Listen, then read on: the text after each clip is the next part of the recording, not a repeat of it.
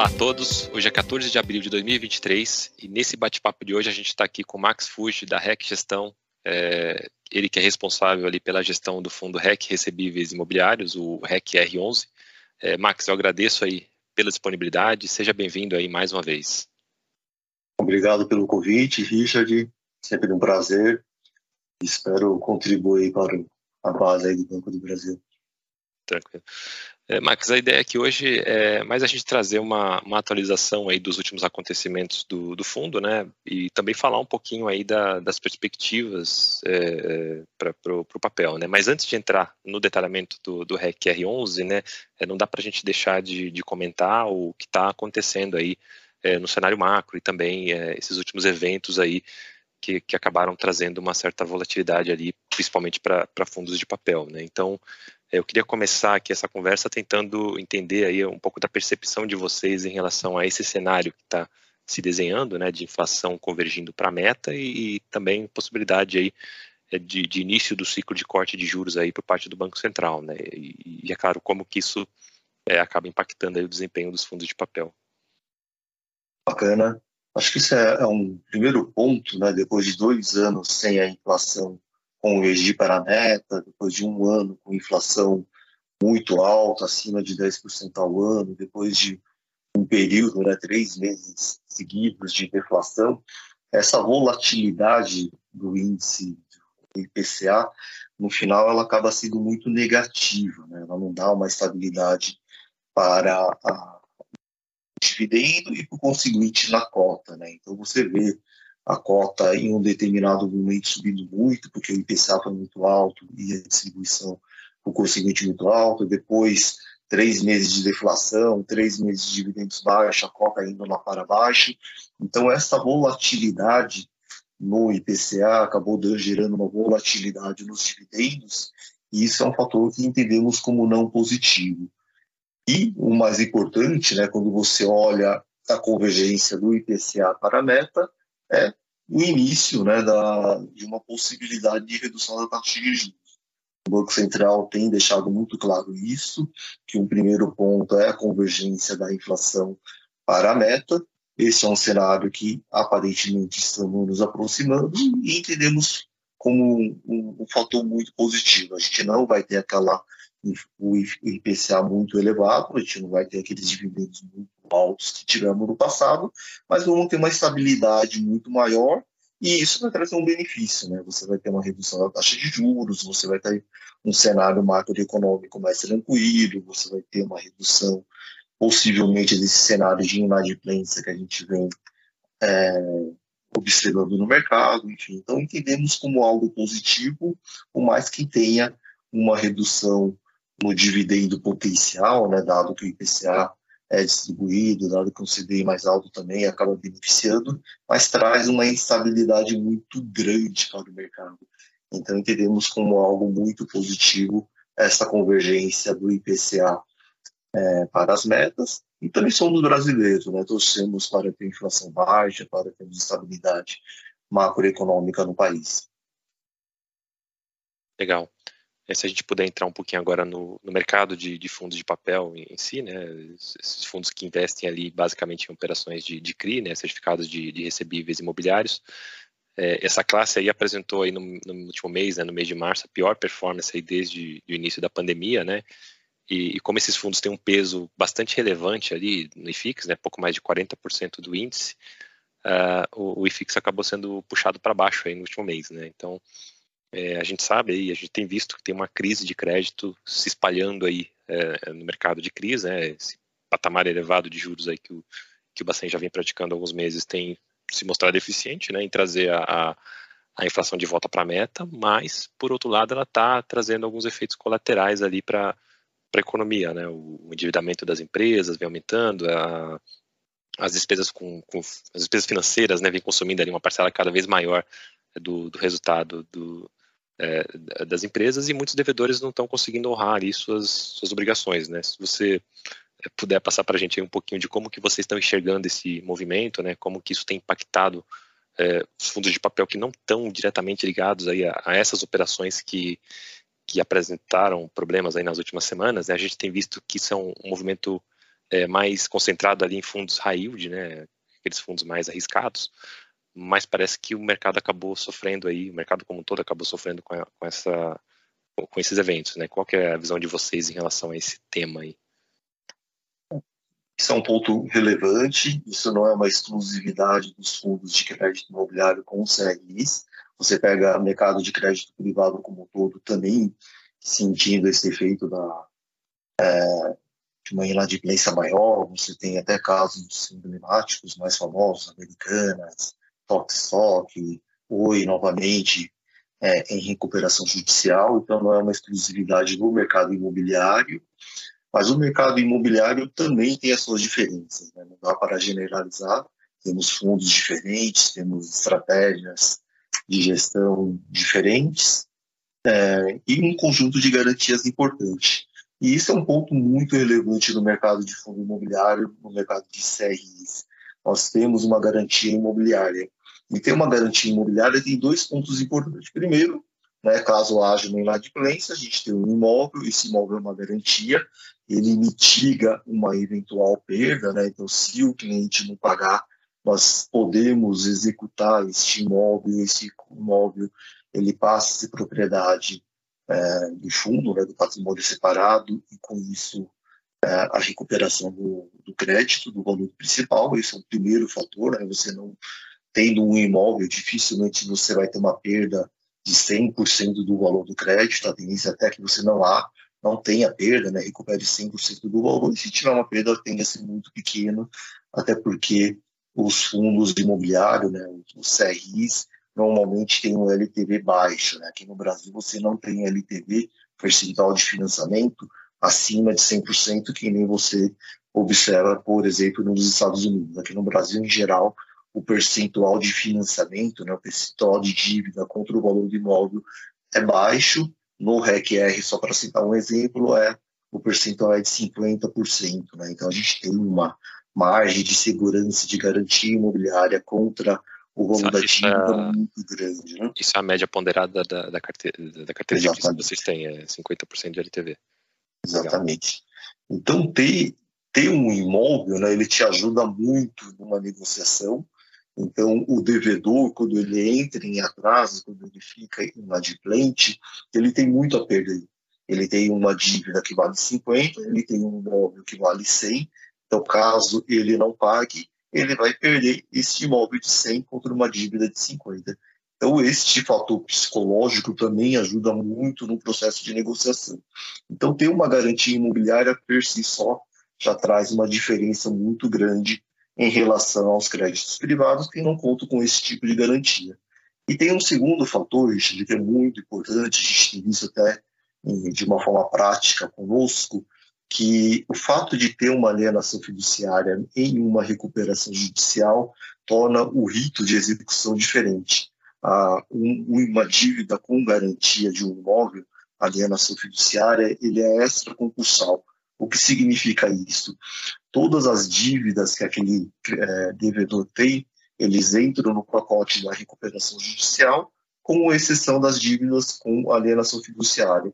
Então, se um devedor ele entra com um pedido de recuperação judicial, ele vai pegar todos aqueles pacotes de dívidas, vai fazer uma renegociação, possivelmente com um desconto, só que a dívida com garantia de imóvel não entra nesse pacote. Ela continua lá em paralelo, você dificilmente vai aceitar, né? possivelmente você vai ter que fazer alguma negociação com esse devedor, mas dificilmente você vai ser forçado a levar a, a, dar um desconto, a dar uma redução de taxa de juros.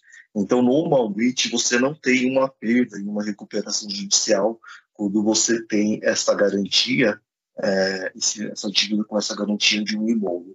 Então, isso é um fator que faz tudo a diferença em uma recuperação judicial com uma dívida com alienação fiduciária de um imóvel. Faz toda, toda a diferença e estamos vendo na prática isso no portfólio do RECR e de outros fundos de crise, né? tem outros fundos de crise bem administrados do mercado que também tiveram devedores entrando com o RJ, com recuperação judicial, mas não sentiram impacto porque é, essa dívida é extra compulsão, tratada de uma forma diferente em uma RJ.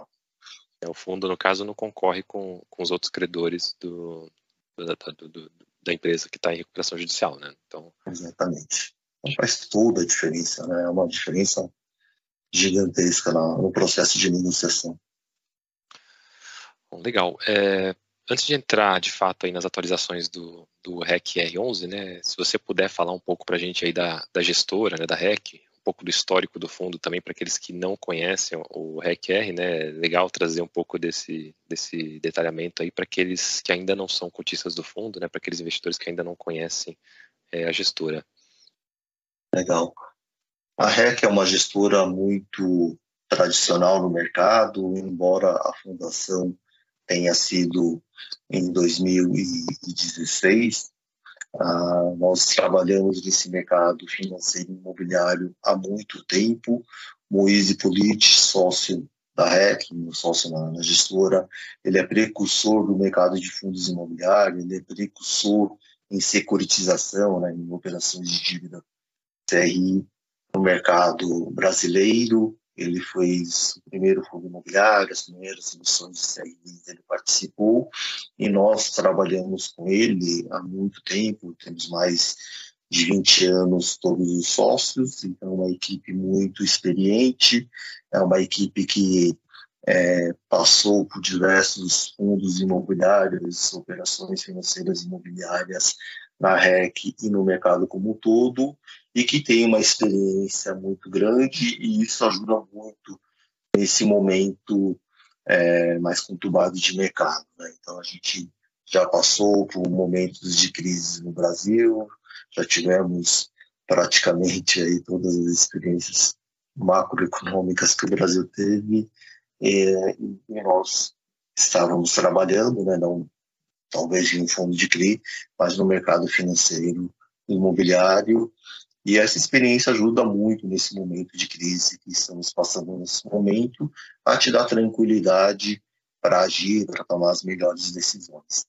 Então, a REC é uma gestora muito tradicional, nós temos hoje 3,5 bi é, sob gestão de fundos imobiliários, são quatro fundos imobiliários, e inclusive nessa característica da REC, né, a gente não tem apenas o fundo de CRI, o fundo de recebimento REC em 11, a gente tem fundo de tijolo, a gente tem office, logística, um FOF, então esse conjunto né, de, é, de negócios permite até no, na gestão do REC R11, por exemplo, agora né, temos o Morumbi Plaza que recebemos em dação de pagamento, um imóvel corporativo em São Paulo, o nosso gestor do fundo de tijolo, Marcos Ayala, tem uma experiência muito grande e com certeza essa experiência dele está sendo muito valiosa para nós neste momento. Legal. É, e falando um pouco do, do, do RECR, quando que foi o primeiro IPO dele? Quantas captações vocês, vocês já fizeram desde então? A primeira captação foi no final de 2017 concluída em novembro de 2017. Estamos com, foram 11 emissões do REC-R 11, é, sempre procuramos fazer emissões de valores é, menores né, em, relação ao nosso pipeline, a nossa capacidade de alocação, até para sempre manter como uma característica do REC-R 11 né, um percentual elevado de alocação. Então, é um fundo que já tem seis anos de mercado, né? vamos completar o sexto ano agora. Ele tem mais de 90 operações de CRIs, tem três fundos imobiliários dentro do portfólio, né? então a gente tem um fundo bem diversificado, a gente não tem uma concentração muito grande em um determinado risco, e isso é uma característica positiva no portfólio de crédito, né? não ter é, concentração e ter essa granularidade de risco dentro do portfólio. É um portfólio é, com todas as operações com garantia real, grande parte com uma garantia imobiliária por trás, e novamente né, tem uma garantia imobiliária é muito favorável neste momento é, de maior estresse de mercado. Legal. Você consegue detalhar para a gente um pouquinho como é o processo de, de originação dessas operações de CRI que vocês têm na carteira?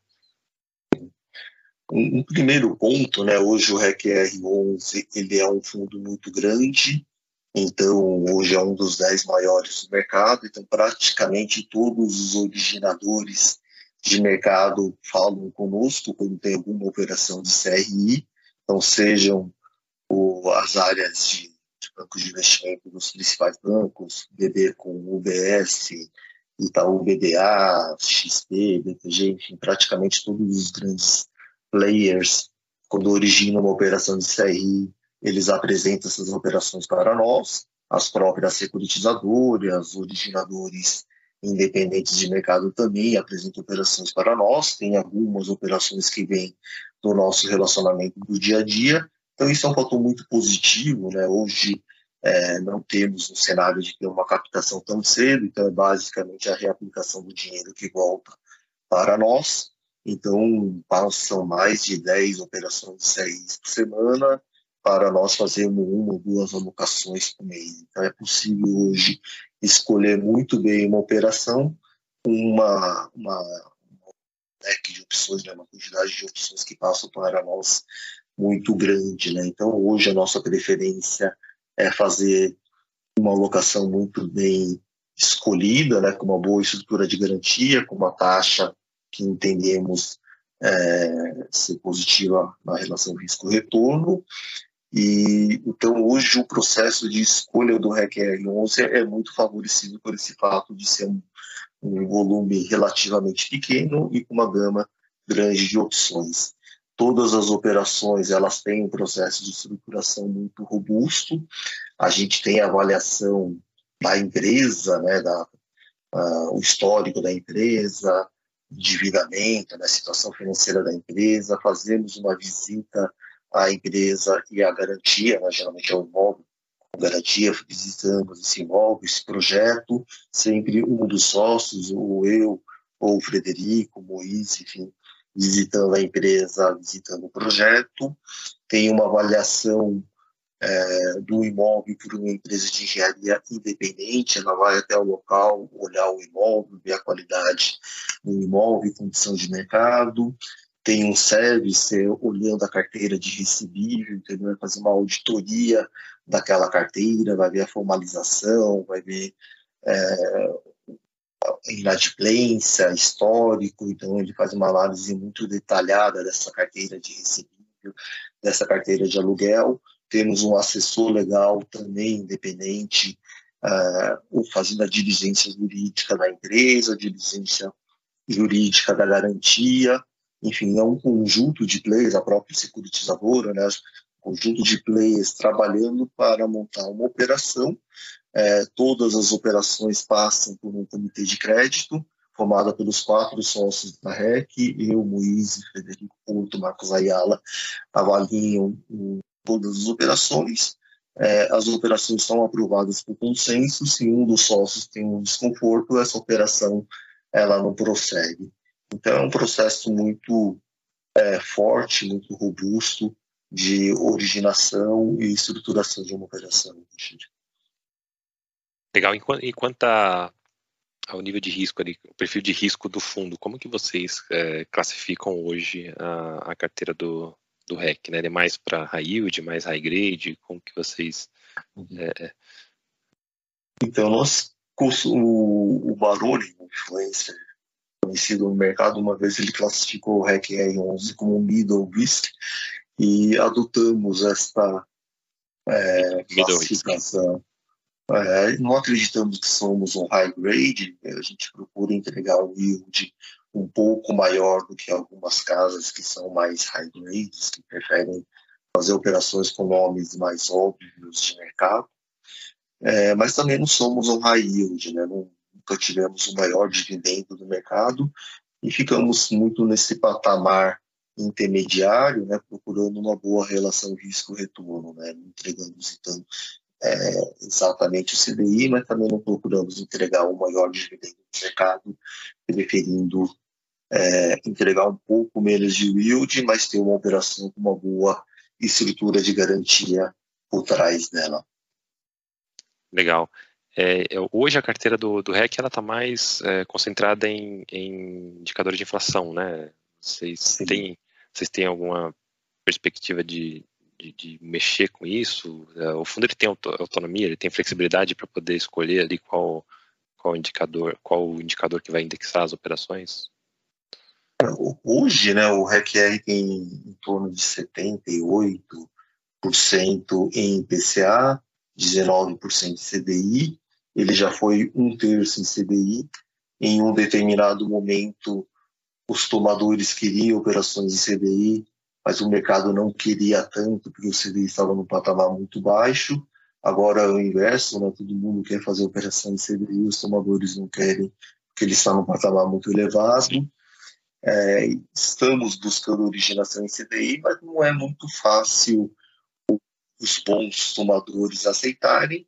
E se algum tomador aceitar de uma forma muito rápida, né, a gente tem que ver se ele é viável dentro da estrutura do fluxo de caixa da empresa. Né?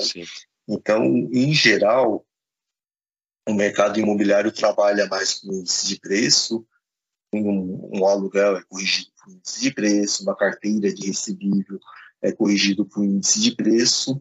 Então, o índice de preço ele acaba sendo o melhor casamento entre o ativo e o passivo do devedor. Então, ele tem no, no, ativo dele uma carteira de aluguel, ele tem uma carteira de recebível em índice de preço, ele vai tomar uma dívida, um passivo em índice de preço no CRI, então ele fica com este casamento, né, mitigando um eventual risco, né, risco de mercado de descasamento, que entendemos que é, é positivo. Então, pelo fato do mercado imobiliário não ter tanta, tantas operações corporativas, né, que não sejam atrelados a uma carteira de recebível, uma carteira de aluguel, é difícil de você ter e se você tem, você procura ver se cabe dentro do fluxo de caixa da empresa. Né? E neste momento, com o CDI muito alto, é algo até difícil de entender muitas operações em CDI com cupons elevados. Então, a nossa preferência é, é, é, mitigar esse risco de descasamento, então a gente prefere manter casado ativo e passivo, e quando fazemos em CDI, a gente tem que ter uma certa é, folga né, no fluxo de caixa da empresa para ter a tranquilidade de que a operação vai ser honrada. Né? E depois né, ter uma operação com índice de preço mais 8, que é a nossa taxa média hoje, é super interessante. Né?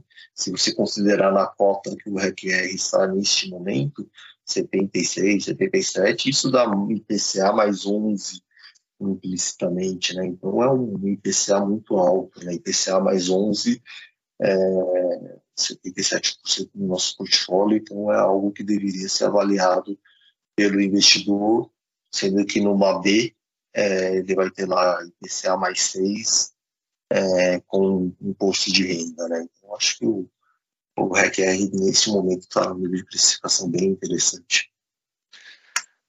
É um resultado interessante. É, falando um pouquinho do, do, histórico de distribuição do fundo, né, a gente sabe que no segundo semestre do ano passado a gente teve aquela questão é, da, da, deflação, né, três meses de deflação ali seguidos, isso acabou impactando é, bastante aí esses fundos como o REC, que tem uma, uma alocação mais expressiva ali em IPCA, né, e a gente tem visto desde então, desde o final do ano passado e, e nesse início de ano agora, uma, uma recuperação ali na, na uma tendência de alta na, no pagamento de, de dividendos, né? A gente sabe que fevereiro acabou tendo a, a questão de, de, menos dias úteis ali no mês que acabou reduzindo um pouquinho a distribuição, mas é, a gente vinha com essa expectativa de continuidade ali, né, da tendência de alta do, dos dividendos. Agora no mês de, de março vocês divulgaram um dividendo ali de, de 1,26 por cota, né? Foi bem acima ali da média que, que, que vinha sendo paga.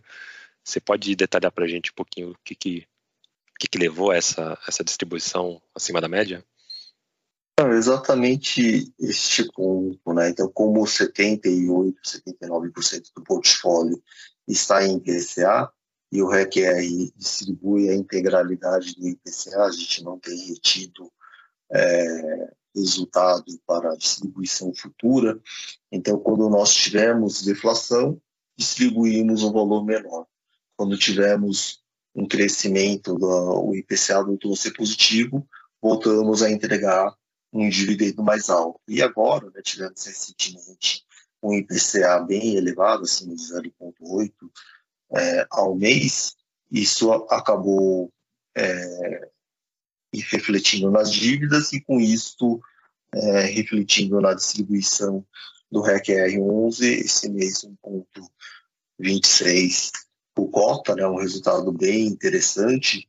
Isso dá é, sobre o preço de fechamento do mês de março, março fechando com 77, dá 1,63% ao, ao, ao mês e dá mais de 19% ao ano. Né? Então, se você pega, compara com o CDI, né? o CDI líquido de impulso, dá 160% do CDI de um CDI alto. Sim. Então, o RECR entregou um resultado muito interessante e fruto desse IPCA mais alto e também fruto, né, como você bem apontou, é, março foi um mês com muitos dias úteis, 23 dias úteis, acho que é o máximo de dias úteis que é possível ter dentro de um mês, contra fevereiro, que teve apenas 18 dias úteis. Então, a quantidade de dias úteis ele acaba refletindo no resultado de um fundo de CRI. É, na parte em CDI é diretamente proporcional à quantidade de dias úteis. Na parte em IPCA, a parte de juros, né, ela varia conforme a quantidade de dias dentro de um mês. Né? Então, março teve uma combinação de IPCA alto, bastante uhum. dias úteis, então, foi possível criar um dividendo bem interessante para o nosso investidor. Legal. É, então, se a gente, é, antes de, de encerrar, se a gente pudesse falar um pouquinho desses últimos fatos relevantes que vocês divulgaram aí, que a REC divulgou, é, se não me engano, ali em fevereiro, né, de duas operações que deram, é, acho que deram algum problema, e agora, mais recentemente também, no último dia 10, se não me engano, vocês é, divulgaram um novo fato relevante. Se puder falar um pouquinho desses últimos acontecimentos aí, puder detalhar? Com certeza. Foram três CRIs, eu vou explicar cada um deles. É, e na verdade teve um quarto, né? Então vou começar até pelo quarto mais antigo, teve o CHB. CHB era uma companhia hipotecária que tínhamos é, declarado vencimento antecipado e esse crédito foi 100% recuperado. Então não tivemos perda nessa operação e novamente pela questão de termos um imóvel. Então, toda a negociação com o interventor do Banco Central na companhia hipotecária CHB é, foi feita neste período e dado que tínhamos a garantia imobiliária, é, essa garantia imobiliária permitiu concluirmos um acordo com esse interventor, recuperando 100% do principal dessa dívida, zero de perda. Tá. Então, esse é o primeiro fato relevante que é, comunicamos no final do ano passado. Logo na sequência, publicamos um novo fato relevante sobre o vencimento antecipado do CRI Morumbi Plaza. Morumbi Plaza é um edifício corporativo aqui na cidade de São Paulo, na região da Chuque Zaidão, uma das principais regiões comerciais da cidade de São Paulo. Nós decretamos o vencimento antecipado porque o devedor tinha quebrado algumas cláusulas contratuais que ele deveria cumprir durante a operação, como pagamento em dia de IPTU, pagamento em dia de condomínio, é, a recomposição do fundo de reserva quando utilizado para o pagamento da prestação do mês.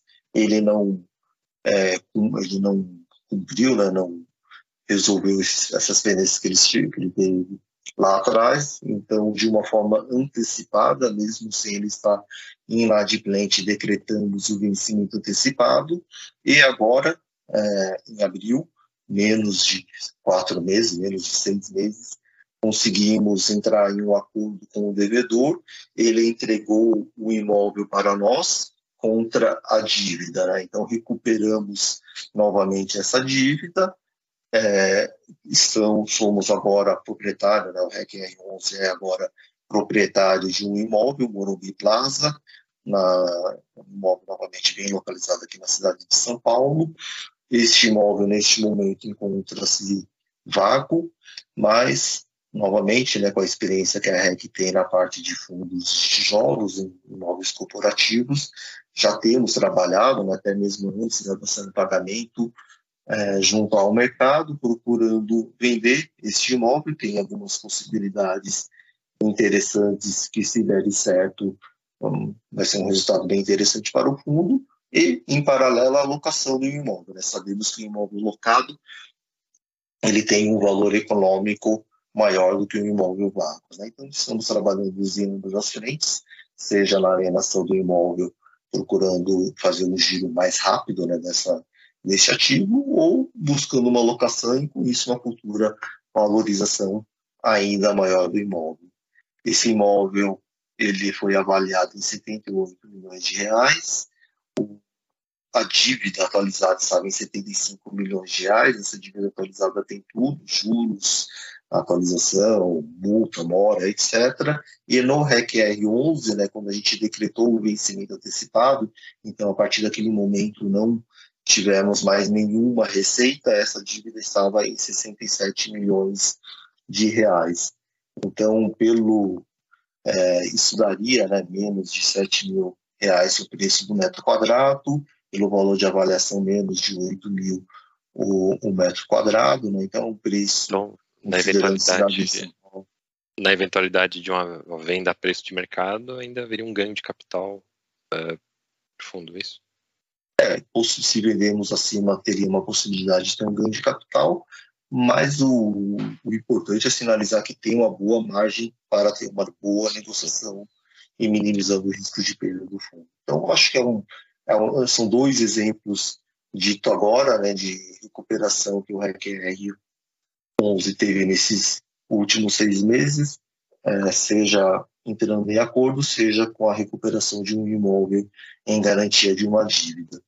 Nós temos um terceiro caso, que é o Shopping Aracaju, Park Shopping, na cidade de Aracaju, no estado de Sergipe, aqui no Brasil. Esse CRI está adimplente, ele vem cumprindo o seu acordo, o shopping está funcionando plenamente, é um shopping que está em recuperação, ele sentiu muito a pandemia, mas a empresa detentora do shopping e o, os avalistas dessa operação, eles entraram em recuperação judicial e novamente, né, como dito no começo da nossa conversa, né, uma operação é, em recuperação judicial, mas que tem é, quem tem uma dívida com a garantia de alienação fiduciária recebe um tratamento fora da recuperação judicial.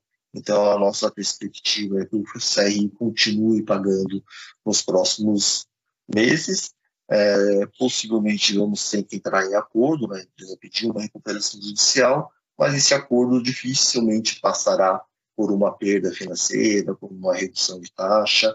Então, é um shopping que hoje está adimplente, que está cumprindo com, as obrigações, e um shopping é, em pleno funcionamento, com novas locações, enfim, é um shopping que vem funcionando bem. E então, Richard, a única operação inadimplente no fundo REC 11, né, com vencimento antecipado, é o CRI Ávida, que representa menos de 0,2% do fundo, e mesmo essa operação nós temos um volume de garantia é superior ao valor da dívida. A gente tem um imóvel, uma alienação fiduciária de um imóvel que representa a, a, valor de liquidez forçada duas vezes o valor da dívida, e a gente tem uma carteira de recebível, né? a gente tem uma sessão fiduciária de recebível que também deixaria essa dívida extra-concursal superior ao valor da dívida. Estamos conversando é, com os nossos assessores jurídicos né, para tratar essa dívida apartada do processo de recuperação judicial e a nossa perspectiva é que a recuperação seja plena dentro dessa dívida. Então, a única operação com vencimento antecipado inadimplente do REC R11 representa menos de 0,2% do fundo e é, é uma operação que a gente tem um volume de garantia superior ao valor da dívida deixando a possibilidade de perda muito pequena. Então, são os quatro fatos divulgados e, mostra né, de que o REC está com uma performance neste momento é, alinhada né, com o que ele vinha praticando é o último mês. Né? Entregamos um dividendo bem interessante, é, 1,2563 no último mês, praticamente no sentido efeito é, desses CRIs que comentamos agora. Legal, agora eu vou te fazer uma pergunta meio cascuda aí, porque que é, você citou aí esses quatro, você descreveu bem é, detalhadamente esses quatro fatos relevantes, né, esses quatro fatos relevantes que saíram aí nos últimos, nos últimos meses, é, mas eu queria ver de você qual a visão do que está impactando negativamente a, a cota do, do REC R11, né, a gente vê hoje a cota aí com um desconto aí bastante expressivo, né, em relação ao, ao valor patrimonial, a gente sabe que parte disso vem desde o ano passado, ali quando a gente teve aquela queda no, no dividendo lá por conta da, da deflação. Mas a, a gente vê hoje o dividendo já no, no, patamar próximo daquilo que ele vinha pagando antes da, da, daqueles eventos, né? mas a cota ainda é, com esse desconto. O que, que você acha que esses, esses eventos recentes que a gente viu aí de inadimplência em outros fundos, fundos high yield, de certa forma é, contaminaram a, o mercado como um todo? Eu acho que sim, acho que enfim, outros fundos tiveram situação de inadimplência, nós também tivemos, né, acabamos de falar sobre os quatro casos do RECR em 11, dois plenamente recuperados, mas foram divulgados e querendo isso fica é, a atenção das, dos investidores. É, tem a questão do mercado de crédito como um todo, né, Americanas em RJ é algo que é, com uma repercussão muito grande e acaba, querendo ou não, se associando a, a um fundo de crédito. E, mas tem um fator, Richard, que é a própria circunstância de mercado hoje. Né? Você tem uma Selic a 13,75, você tem as NTNBs, os títulos atrelados à inflação IPCA, pagando um cupom em torno de 6% mais inflação. Querendo ou não, um investidor mais é, conservador, né, que costumam ser os investidores de fundos imobiliários, quando ele coloca né, essas outras operações contra os fundos imobiliários, ele, ele acaba tendo essa, é, essa aversão maior ao risco neste momento. Até porque a gente não sabia até há pouco tempo atrás se teríamos um pacote fiscal robusto ou não, a gente não sabia um pouco mais longe no tempo quem era o ministro da Fazenda, enfim, teve toda uma. quem era o novo presidente, teve toda uma série de incertezas que hoje, né, passado todo esse período, né, dias de governo recentemente completado, né, então você começa a ver, conhecer um pouco mais qual é a política macroeconômica, o pacote fiscal, ele parece ter uma certa robustez, você começa a ver investidores estrangeiros voltando para o Brasil, dólar ficando abaixo de 5. Então, esse cenário macroeconômico se estabilizando, ele acaba deixando um investidor um pouco mais propenso ao risco, e com isso, talvez ele acabe voltando um pouco mais para o mercado imobiliário como todo, fundos de CRIs e fundos de tijolos é, também. Então, eu acredito que tem a questão de mercado de fundos de CRIs, teve a questão do mercado de crédito, mas também tem um contexto macroeconômico por trás. Agora, um ponto importante, né, Richard, que a gente tem que colocar, é o RECR e outros fundos, não vou falar apenas do, do nosso fundo, ele está num patamar muito baixo de mercado hoje, ele está abaixo de 80 reais por mercado. Quando você pega um dividendo sobre um preço menor, o dividendo é, relativo acaba sendo muito maior. Então, 1,26 cota, ele acaba virando, virando 1,6% ao mês de retorno sobre o preço de fechamento de mercado. 1,6% ao mês é um rendimento muito expressivo. Então, é um retorno é, que um investidor que colocar agora tem uma boa margem de segurança e com um fator que talvez né, a cota do, de um fundo bem descontado, que tem uma boa estrutura de garantia, consiga recuperar no futuro.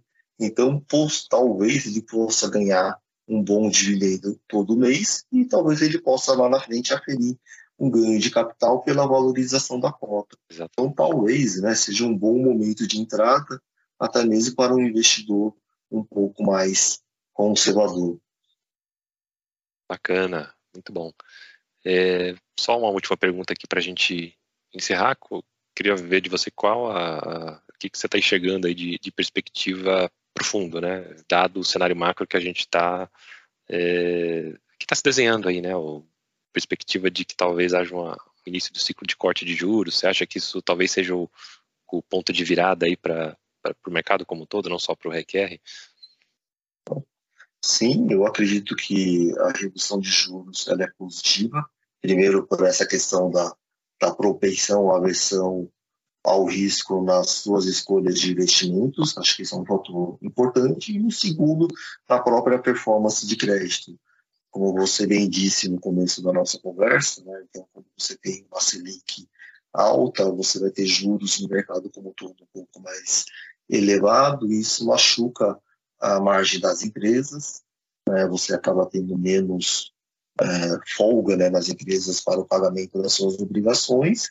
As empresas em situação mais difícil, você acaba reverberando também nas pessoas físicas, você acaba tendo mais inadimplência nas carteiras de crédito imobiliário em geral, nas carteiras de crédito imobiliário para aquisição de lotes, imóveis em geral, na parte de aluguel. Então, um, um cenário de juros alto ele é muito negativo para a parte de risco de crédito como um todo. Né? Então, reduzindo a, a, taxa de juros, você acaba beneficiando as empresas, acaba beneficiando as pessoas físicas, beneficia o mercado imobiliário, né? a tendência que os imóveis se valorizem, e com isso você tem ainda mais garantia contra a operação de dívida. Então, é um cenário muito positivo para a economia quando você vê é, esse cenário de juros caindo né, e caindo de uma forma sustentável, como acreditamos que teremos no Brasil é, de agora em diante. Tranquilo, muito bom. Max, eu queria te agradecer aí mais uma vez pela disponibilidade, tá? Já já, já é amigo nosso aqui de, de longa data, né? Já participou de outras de outras lives aqui com a gente, está sempre é, disponível aí para prestar esse esclarecimento aqui para os nossos cotistas, para os nossos investidores. Então, eu deixo aí mais uma vez o agradecimento é, por, por estar aqui com a gente. Eu que agradeço, gente. É sempre um prazer enorme e sempre que precisar à disposição aí para falar sobre um pouco do mercado e sobre o REC R11, né? Então, fica a minha Gratidão aí pelo convite. Obrigadão. É, para quem acompanhou esse vídeo até o final, eu deixo aí o convite para acompanhar o nosso, a, o nosso relatório de carteiras sugeridas, tá? É só acessar o nosso canal é, na página analisesbb.com.br é, análises. Ali você vai encontrar o material que a gente é, produz aqui na nossa equipe, né? Não só as carteiras sugeridas de fundos imobiliários, mas também análises setoriais ali, análises de empresas listadas. Então tem um material bastante interessante ali é, para quem quiser se é, aprofundar. Obrigado a todos, uma boa tarde.